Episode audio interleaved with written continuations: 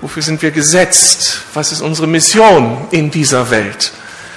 Und da wollen wir nicht einfach von vorne beginnen und uns selbst irgendwie ein nettes Konstrukt zurechtbasteln, sondern wir haben einen Orientierungspunkt. Das ist die Heilige Schrift. An ihr wollen wir uns orientieren.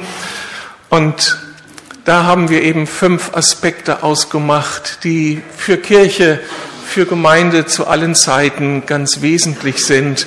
Und das ist, wie ihr vorne sehen könnt, die Gemeinschaft, die Anbetung, die Verkündigung, der diakonische Dienst, die Jüngerschaft, alles wichtige Grundaspekte. Es gibt einen interessanten Vers im Propheten Jeremia Kapitel 6, da heißt es, so spricht der Herr, tretet auf die Wege, seht und fragt nach den Pfaden der Vorzeit, wo denn der Weg zum Guten sei. Und den geht, so werdet ihr Ruhe finden für eure Seelen. Also der Prophet sagt hier, wenn jemand nach Orientierung fragt und einen guten Weg für die Zukunft haben will, der gefüllt ist von Bestätigung, von Erfolg, von Ruhe und Frieden, dann schaut, woher ihr kommt. Schaut zurück. Und das heißt für Gemeinde Jesu, das heißt fürs Volk Gottes, wir schauen auf das, was Gott geoffenbart hat in seinem Wort.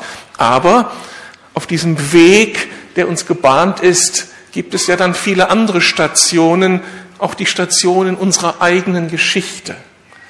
Und darum ist das ein wesentliches Anliegen dieser Predigtreihe, nicht nur uns zurückzubesinnen auf das, was Bibel sagt, sondern auch uns zurückzubesinnen auf das, was wir bereits mit Gott erlebt haben, wie er diese Grundberufung auch so ganz spezifisch hat werden lassen in der Geschichte unserer Gemeinde. Und das ist, glaube ich, ein ganz, ganz wesentlicher Aspekt, dass wir nicht Kirche heute von vorne neu definieren und mit einem weißen Papier anfangen, sondern um den Weg wissen, den Gott bereits mit uns gegangen ist. Zum Thema Berufung, zur Anbetung möchte ich ein Bibelwort zugrunde legen, das überhaupt für diese fünf Grundaspekte interessant ist.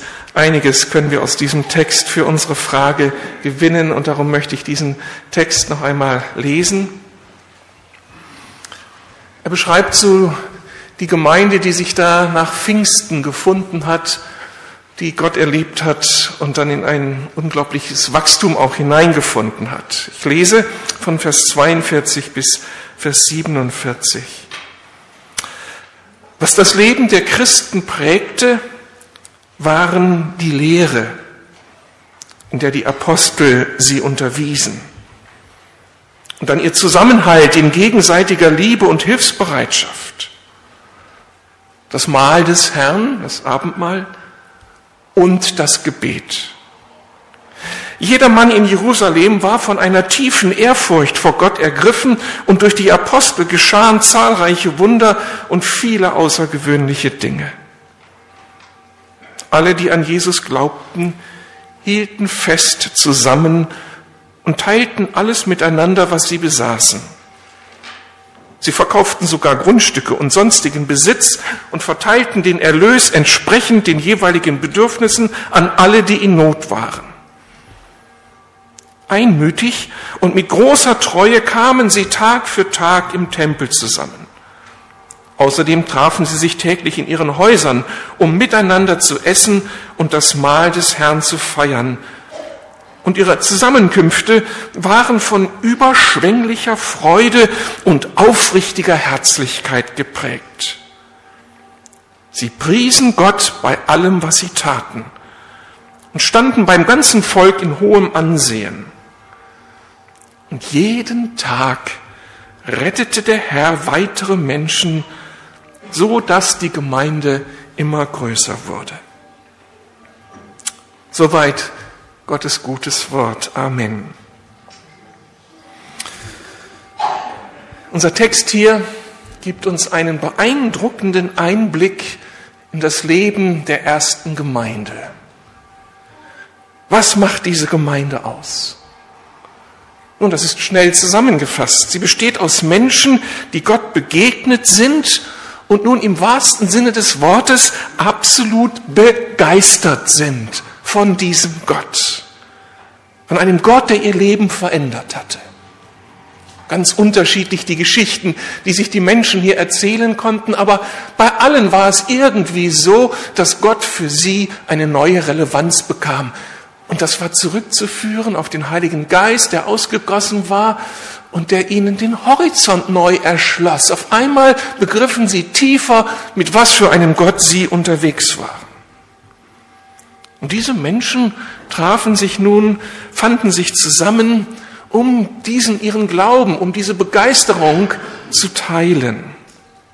Sie trafen sich in Privathäusern, wie wir das tun mit unseren Kleingruppen, und sie trafen sich zentral im Tempel, um dort Gott anzubeten. Ziel dieser Treffen ist vor allem, Gott neu zu begegnen. Wer einmal die Gegenwart Gottes geschmeckt hat, der wird süchtig nach dieser Gegenwart der hungert nach dieser Gegenwart. Anderes wird dann unwichtig. Sie hungern nach Gott und darum wollen sie ihn tiefer begreifen und lassen sich gerne belehren von den Aposteln, die ihnen jetzt die Bibel auslegen, die alten Texte des Alten Testamentes und all das fängt an neu zu leben. Sie teilen ihre Lebenslasten mit Gott, bringen all die Nöte die natürlich auch ihr Leben ausmachte im Gebet vor Gott. Und dann sagt unser Text, beteten sie Gott an und verherrlichten ihn. Und das war mit einer Atmosphäre der Freude und der Freiheit, des Genießens der Gegenwart Gottes verbunden. Das hatte Konsequenzen, solch ein Erleben der Gegenwart Gottes. Menschen reagieren in der Umgebung. Sie nehmen das wahr, was Randy Clark gesagt hat. Da ist Gott gegenwärtig. Das macht was mit Menschen. Daran muss ich teilhaben. Und als Ergebnis wächst diese Gemeinde, wie unser Text berichtet. Der Schlüssel zu dieser unglaublichen Dynamik, der ist klar. Es ist die Liebe zu dem lebendigen Gott, zum dreieinen Gott. Es ist Begeisterung über den dreieinen Gott. Es ist Leidenschaft für den dreieinen Gott. Oder ich könnte es so zusammenfassen, es ist die Anbetung Gottes, die hier den Unterschied ausmacht. Liebe, Begeisterung, Leidenschaft zu Gott muss sich dann eben äußern, sucht sich Kanäle, muss irgendwie ausgedrückt werden können. Und darum findet diese Begeisterung und Liebe immer wieder neue Ausdrucksformen. So ist das halt, wenn man verliebt ist. Man wird zu einem Anbeter. Wenn man verliebt in Gott ist, wird man ein Anbeter Gottes. Und das ist der Weg, Gott zum Lächeln zu bringen. Ob uns das klar ist oder nicht, eigentlich sind alle Menschen Anbeter. Ob sie zur Kirche gehen und an einen Gott im Himmel glauben oder nicht. Schon unsere Sprache verrät es. Fußballfans in aller Welt feiern wöchentlich ihre Fußballgötter. Einer ragt über alle hinaus, Lionel Messi. Nur letzten Dienstag war er irgendwie von der Rolle. Die Liebhaber Richard Wagners pilgern alljährlich auf den heiligen Olymp, auf den grünen Hügel Bayreuths und huldigen da dem König der Opern und lassen sich faszinieren von dieser unglaublichen Musik. Der verstorbene Gründer der Firma Apple, Stephen Jobs, wird Ei Gott betitelt. Eltern vergöttern ihre Kinder. Teenager einen Justin Bieber. Und immer mehr huldigen einem Körperkult. Spürt ihr in der Sprache, wie es hier um Gottesdienst geht, an ganz, ganz anderer Stelle, überhaupt nicht in der Kirche. Und dass der, der hier angebetet wird, überhaupt nichts mit Gott zu tun hat. Dem Gott, von dem wir jetzt hier reden. Aber wir alle, alle Menschen sind irgendwo Anbeter. Wir kommen diesem unserem Gott auf die Spur, wenn wir fragen, wer oder was hat meine besondere Aufmerksamkeit? Was fasziniert mich vor allem anderen? Könnt auch fragen, wer oder was hat einen deutlichen Einfluss auf meinen Alltag, auf mein Freizeitverhalten, auf meine Kaufentscheidungen? Mit wem oder was identifiziere ich mich vor allem anderen? Wer oder was lässt mich Glück empfinden oder unglücklich sein? Wer oder was ist mein Hoffnungsträger? Wenn wir diese Fragen versuchen ehrlich zu beantworten, wissen wir, wer unser Gott ist, wen wir anbeten. Wenn ein Mensch Christ wird, tauscht er eigentlich diese seine Götter, die er bis dahin ins Zentrum seines Lebens gestellt hat, ein gegen den einzig wahren Gott, den Schöpfer des Himmels und der Erde. Dieser Gott ist wahrlich anbetungswürdig. Dieser Gott ist es würdig, dass wir uns total von ihm her definieren. Er ist würdig, dass er unser Hoffnungsträger wird. Er ist würdig, dass er die Kaufentscheidungen in unserem Alltag prägt. Dass er unser ganzes Leben wie die große Klammer umgibt. Dieser Gott ist anbetungswürdig, wie wir das schon im Lobpreis gehört haben. Er ist anbetungswürdig für das, was er ist. Eben der lebendige Gott, der allmächtige, allwissende, allgegenwärtige Schöpfer Himmels und der Erde. Und wir beten ihn an für das, was er getan hat und tut im Erhalt seiner Schöpfung durch Christus am Kreuz von Golgatha, als er der ganzen Menschheit eine neue Chance einräubte, von vorne anfangen zu dürfen mit Gott. Und in dem, was er durch die Präsenz des Heiligen Geistes in unserem Leben tut. All das dürfen wir nie vergessen. Und ich habe in vielen Predigten in den letzten Monaten über den Propheten Jesaja euch versucht, diese wunderbaren, unglaublichen Facetten Gottes bewusst werden zu lassen. Was für ein Gott steht im Zentrum unseres Glaubens und Lebens.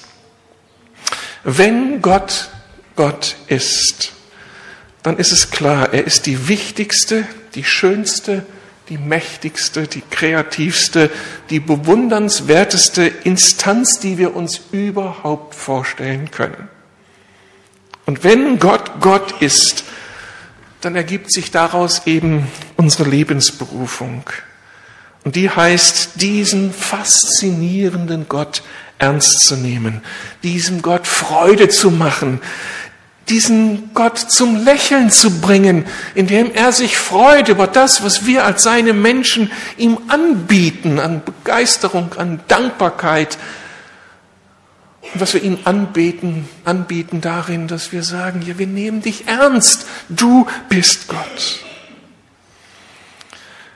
Im kleinen Westminster Katechismus von 1647 wird das in unglaublicher Weise auf den Punkt gebracht.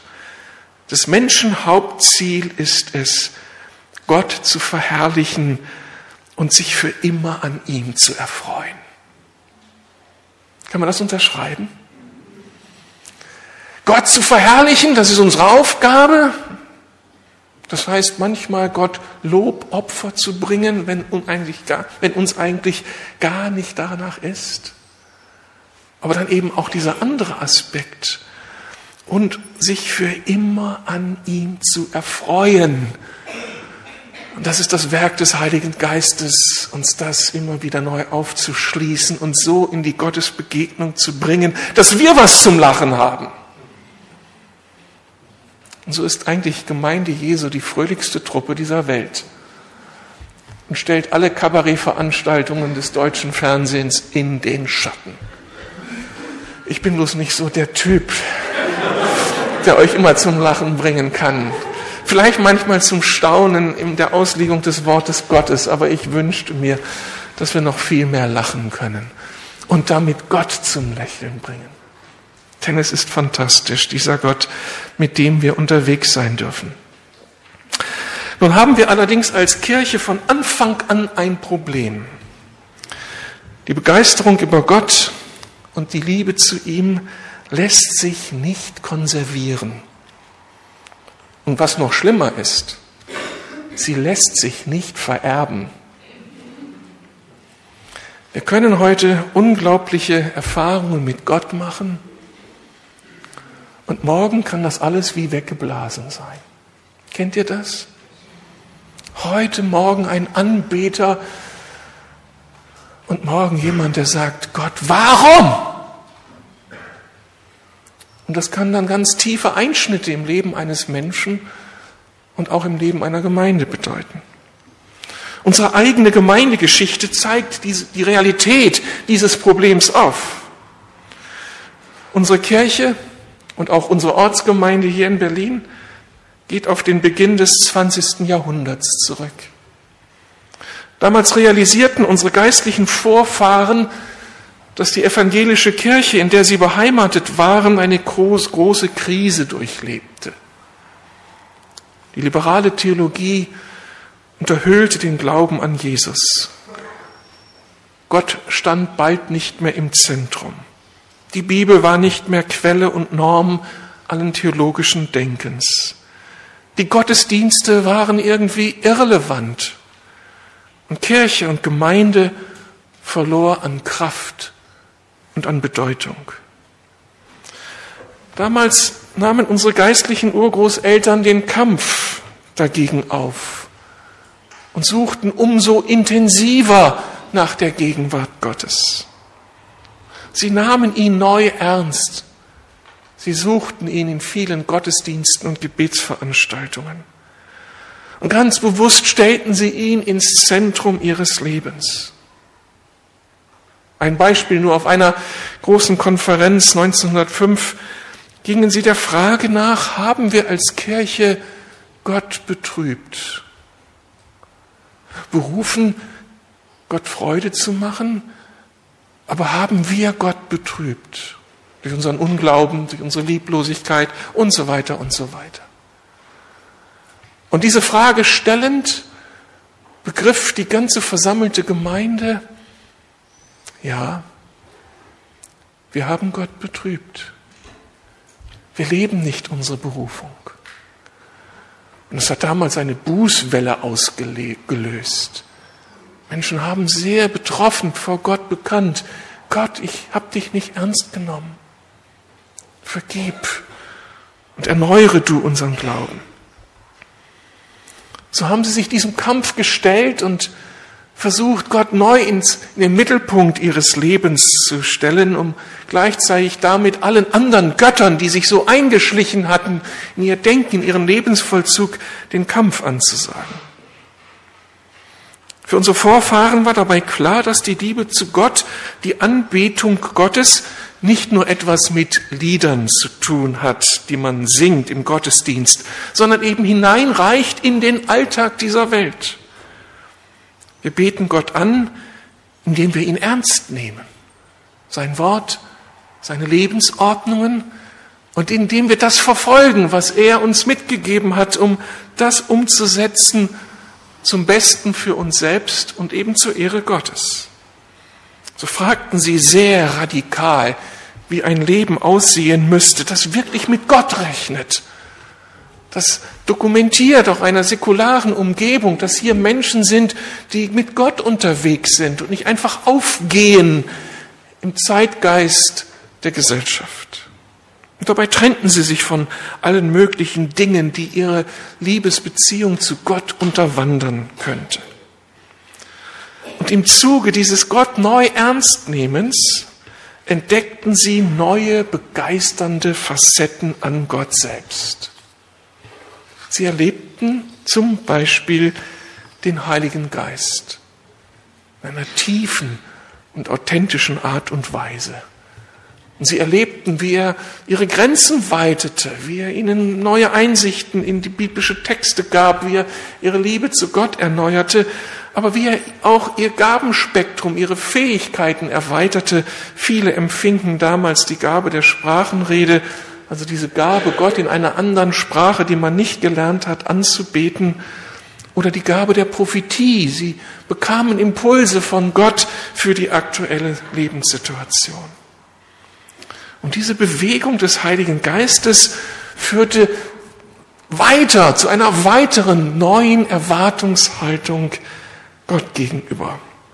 Etwa die, dass die Verkündigung der Wahrheiten Gottes, wie sie in der Bibel eben zu finden sind, Kraft hat, das Leben zu verändern. Es war eine Sehnsucht nach Gottesdienst, nach der Verkündigung des Wortes, realisierend, dass biblische Wahrheiten zuverlässig sind, das Leben verändern. Und sie hungerten danach, die Bibel tiefer zu verstehen.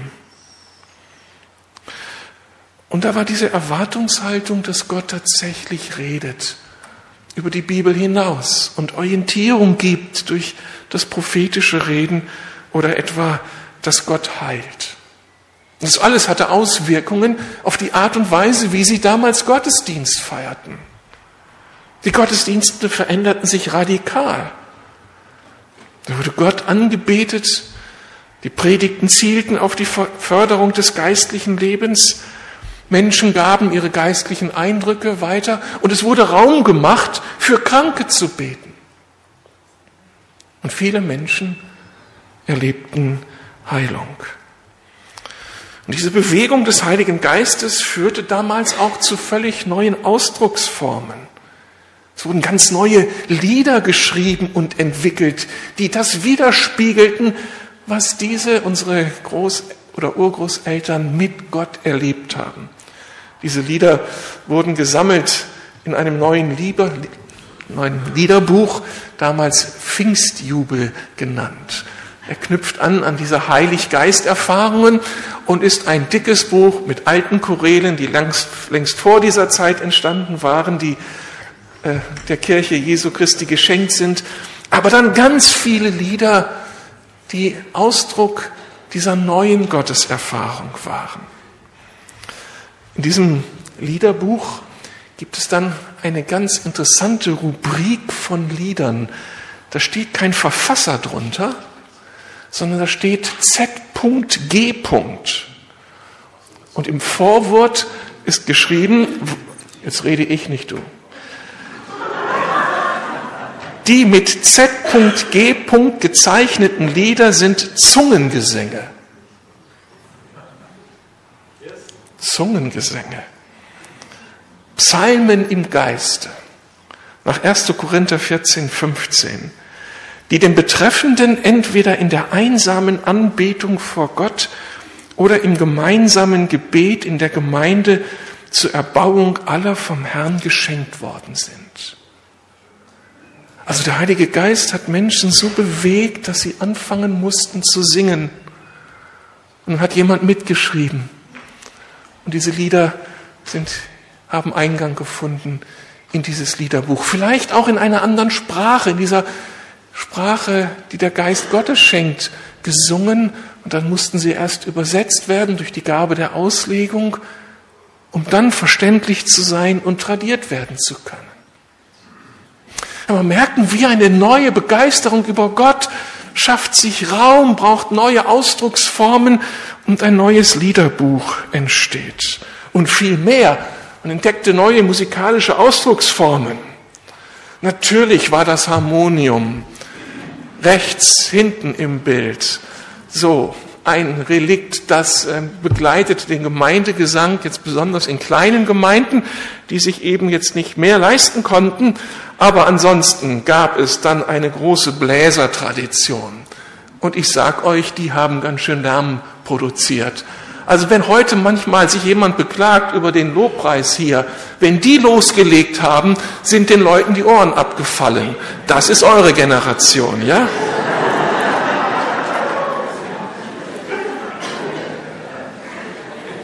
Oder natürlich Chormusik oder schaut euch das mal an.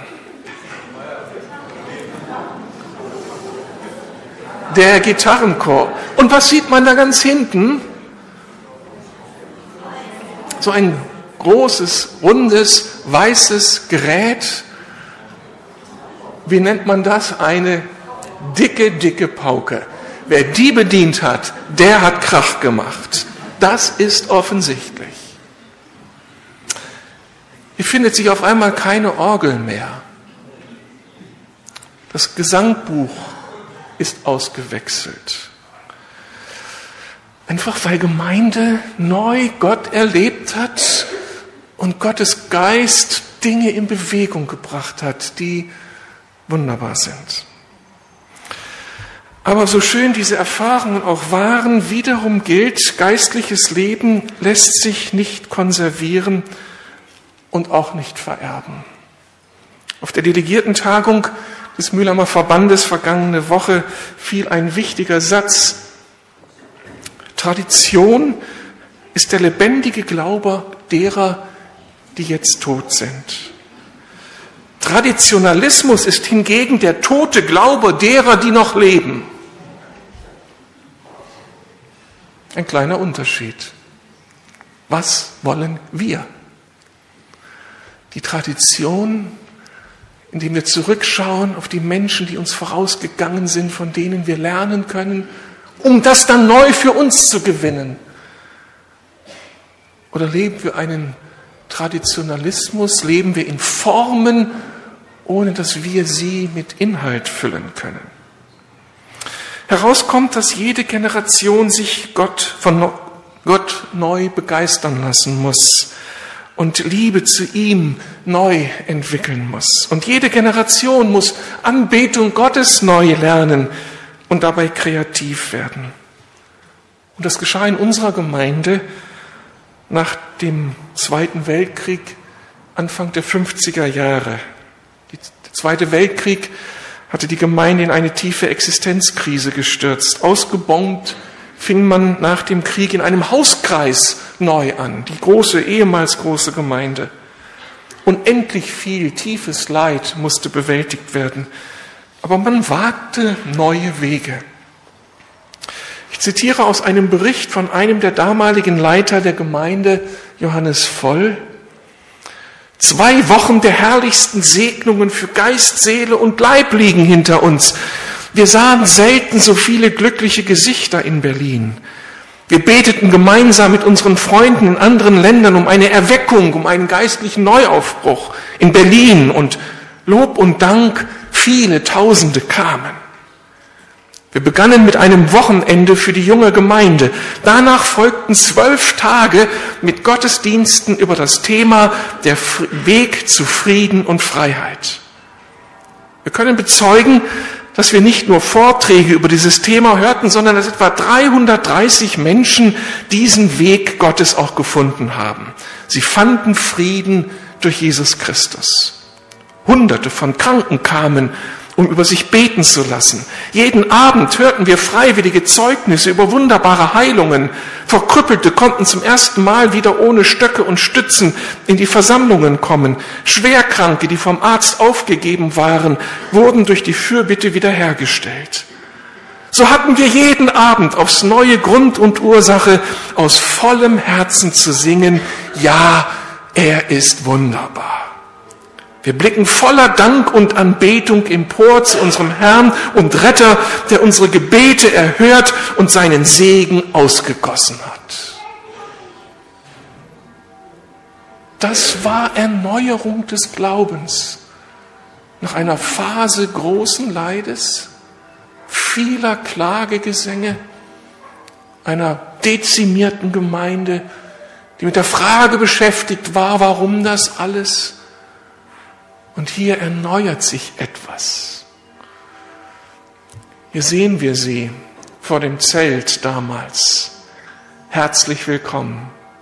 Tägliche Versammlungen um 15 Uhr, 17 Uhr, 19.30 Uhr, das zwölf Tage hintereinander unter dem Motto Gott heilt.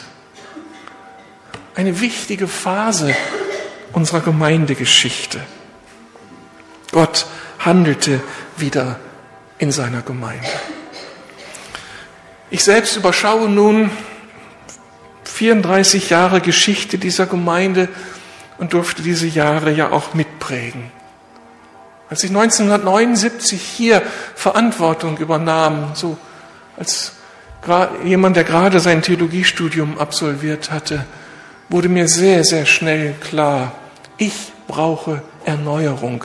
Theologie im Kopf, das Herz aber so leer. Ich brauche persönliche Erneuerung und die Gemeinde braucht sie. Es kommt Bewegung in die Gemeinde.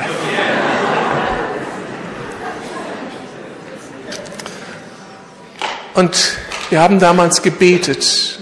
Ich habe mit meiner Frau gebetet. Und Gott war mir so gnädig und offenbarte sich mir und hat mir eine neue Begeisterung über sich geschenkt. Ich durfte selbst diese Grenzerweiterungen des Heiligen Geistes erleben. Und dann machten wir uns als Gemeinde auf, haben viel miteinander gebetet und Gott gesucht. Und das hat wieder Bewegung gebracht, ein neues Aufbrechen zu Gott hin. Der ganze Gottesdienst wurde damals auf den Kopf gestellt. Als ich kam, hatten wir fünf Chöre. Einen Bläserkreis, einen Männerchor, einen gemischten Chor, einen Gitarrenchor und einen Jugendchor. Die ganze Gemeinde war in einem Chor. Und die Chöre wettstritten miteinander oder waren im Wettstreit miteinander. Und dann haben wir alle Chöre abgeschafft und haben ganz Neues erlebt, dass Gott uns neue Lieder gegeben hat. Wir haben damals die Lobpreiskultur entdeckt. Wir haben Lobpreiszeiten eingebaut. Alles verändert. Und das war damals nicht so einfach. Für einige war es schwer zu akzeptieren. Ja, sie fanden das, was wir taten, als ungeistlich. Dass man die Gitarre nicht mehr zupfte, sondern auch schlug und dabei Gott anbeten wollte. Dass man ein Schlagzeug einsetzte. Das geht doch gar nicht. Das ist Teufelszeug dass man vor Begeisterung in die Hände klatscht, dass man die Hände hebt aus Sehnsucht, etwas von Gott her zu empfangen. Das, was für uns heute so selbstverständlich ist und keinen mehr aufregt, das war damals riesig, hat unglaubliche Kämpfe verursacht. Und manches Mal wusste ich nicht, werde ich am nächsten Sonntag noch Pastor der Gemeinde sein. Es waren Existenzkämpfe. Aber Gemeinde musste sich wieder neu aufmachen, Gott zu entdecken. Und dann, wo sie jetzt erlebt, wird es zu neuen Ausdrucksformen kommen. Das war so und das wird immer so sein. Im Zuge dessen haben wir dann gemeinsam Gott neu erlebt, wie unsere Väter, neue Facetten an Gott. Wir haben die Vaterschaft Gottes kennengelernt wie wir vorher nie wagten zu denken oder zu erhoffen. Wir haben begriffen, dass er der Schöpfer Himmels und der Erde ist und dieser Welt zugewandt ist und uns beteiligt an der Verantwortung für diese seine Schöpfung. Es hat uns wieder neue Welten erschlossen, die wir sehr nach innen fokussiert unseren Glauben lebten. Aber Gott hat uns weitergeführt, uns neue Horizonte erschlossen. Jetzt leben wir 2013 und leben wir in 40 Tagen, wo wir fragen, Herr, wohin mit der Gemeinde? Was ist deine Berufung heute für uns? Und so stellt sich für jeden von uns die Frage, die sich für jede Generation stellt. Brennt da noch etwas in dir, wenn du an Gott denkst? Bist du ein echter Anbeter, ein Anbeter des dreieinen Gottes? Oder hat sich geistliche Routine eingeschlichen? Brauchst du vielleicht ganz persönlich Erneuerung, wie du sie vielleicht schon einmal erlebt hast? Aber sie ist wieder neu dran, weil wir geistliches Leben eben nicht konservieren können. Wie drückst du, dein, drückst du deine Begeisterung über Gott aus? Wie sieht Anbetung Gottes bei dir zu Hause aus? Das Geheimnis von Gemeinde ist ja, dass Anbeter Gottes von zu Hause kommen und hier gemeinsam anbeten. Wenn hier unsere Anbetung erst anfängt, wird es immer nur ein Rinnsal sein. Aber kommen wir als Menschen aus der Gegenwart Gottes zu Hause und dann kommen 300 Menschen hier zusammen und beten Gott an, dann erbebt dieser Ort. Und darum muss ich eben auch diese Frage an euch zurückgeben. Bist du heute ein Anbeter? Mich interessiert nicht, ob du es gestern warst. Heute ist die Frage. Und für uns als Gemeinde stellt sich die Frage, leben wir aus den Erfahrungen von gestern, singen wir die Lieder unserer Vorfahren oder begeistert Gott uns heute noch und singen wir Lieder, die unsere eigene Erfahrung vor Gott heute widerspiegeln? Und auch die Frage, wie werden wir unserer Berufung zur Anbetung heute gerecht in einer globalisierten Gesellschaft mit so vielen unterschiedlichen Lebensentwürfen, in einer multikulturellen Gemeinde, wo längst nicht alle Deutsch als Muttersprache haben. Diese neuen Herausforderungen werden neue Antworten brauchen. Unter anderem die, dass wir auch englische Chorusse hier singen. Warum tun wir das? Weil wir eine multikulturelle Gemeinde sind und Menschen hier sind, die sich danach sehnen, Gott auch in einer Sprache anbeten zu können, die ihnen so viel vertrauter ist. Das ist ein Liebesdienst und Aufgabe von einer Großstadtgemeinde, die sich zum Ziel setzt, Gott Raum zu geben zur Anbetung.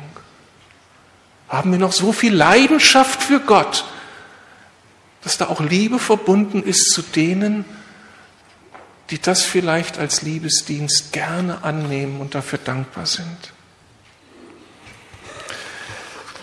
Wir stehen heute auf den Schultern unserer geistlichen Vorfahren und können von ihnen lernen.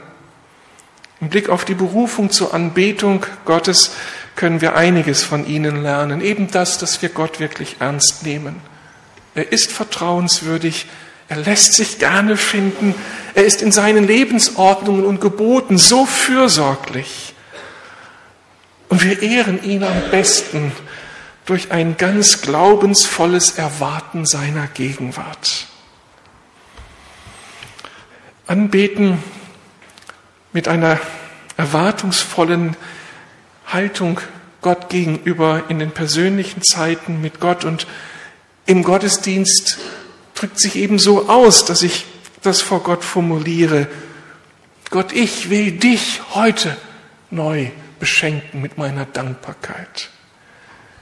Ich will mich erfreuen an deiner Gegenwart, egal ob ich hier in meinem Zimmer im Sessel sitze oder hier mit vielen anderen zusammen bin.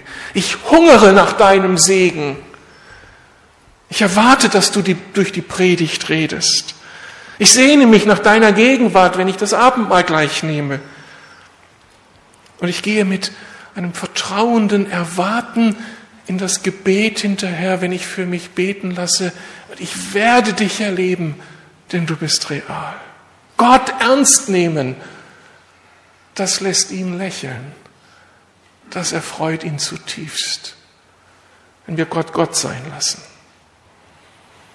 Wir können von unseren Vorfahren lernen, dass wir, einen, dass wir Anbetung als Lebensstil praktizieren, dass wir Gott alleine und in der Gemeinde anbeten, sonntags und werktags, mit unseren Worten und Liedern und in unserem an Gott orientierten Tun und Handeln in dieser Welt. Wenn wir anbeten in guten Tagen und wenn uns überhaupt nicht nach Anbetung zumute ist. Wenn wir Gott beschenken durch unseren Lobpreis und wenn wir von ihm nehmen im Glauben, was er uns verheißen hat. Und indem wir mit unserem Verstand ihn anbeten und eben im Geist, wenn uns Gott die Gabe der Sprachenrede vielleicht geschenkt hat. Dann ehre ich ihn damit, dass ich diese Gabe auch ernst nehme und praktiziere. Darf ich nachfragen? Wer von euch, will jetzt keine Handzeichen sehen, wer von euch hat diese Gabe bekommen? aber verstauben lassen. Gott hat sie uns gegeben, damit wir sie einsetzen.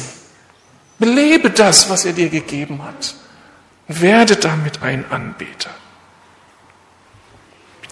Und der letzte Aspekt.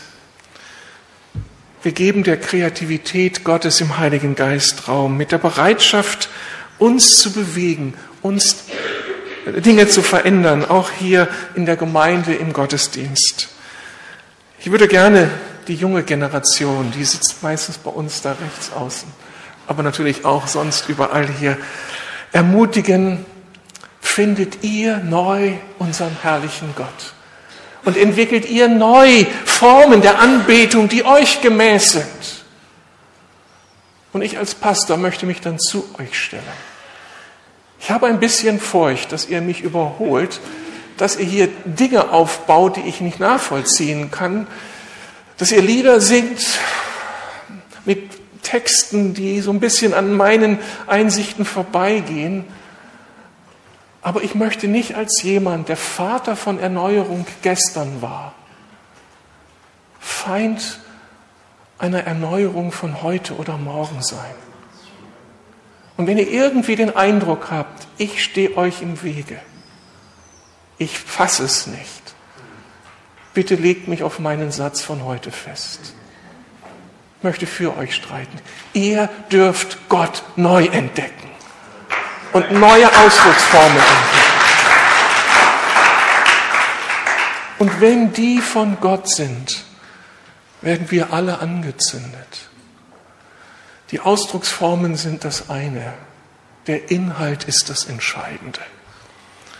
Und wenn wir so unseren Herrn in den Zentrum stellen, nicht uns selbst, nicht die Musik, sondern ihn, dann werden wir eine Gemeinde sein, in der Gott sich offenbart. Und dann werden wir erleben, was in Jerusalem erlebt wurde vor über 2000 Jahren. Wie hieß es in Vers 47? Sie priesen Gott bei allem, was sie taten und standen beim ganzen Volk in hohem Ansehen. Und jeden Tag rettete Herr weitere Menschen, sodass die Gemeinde immer größer wurde. So sei es auch heute. Amen. Ich möchte das Lobpreisteam bitten. Ich habe mir gedacht, bevor wir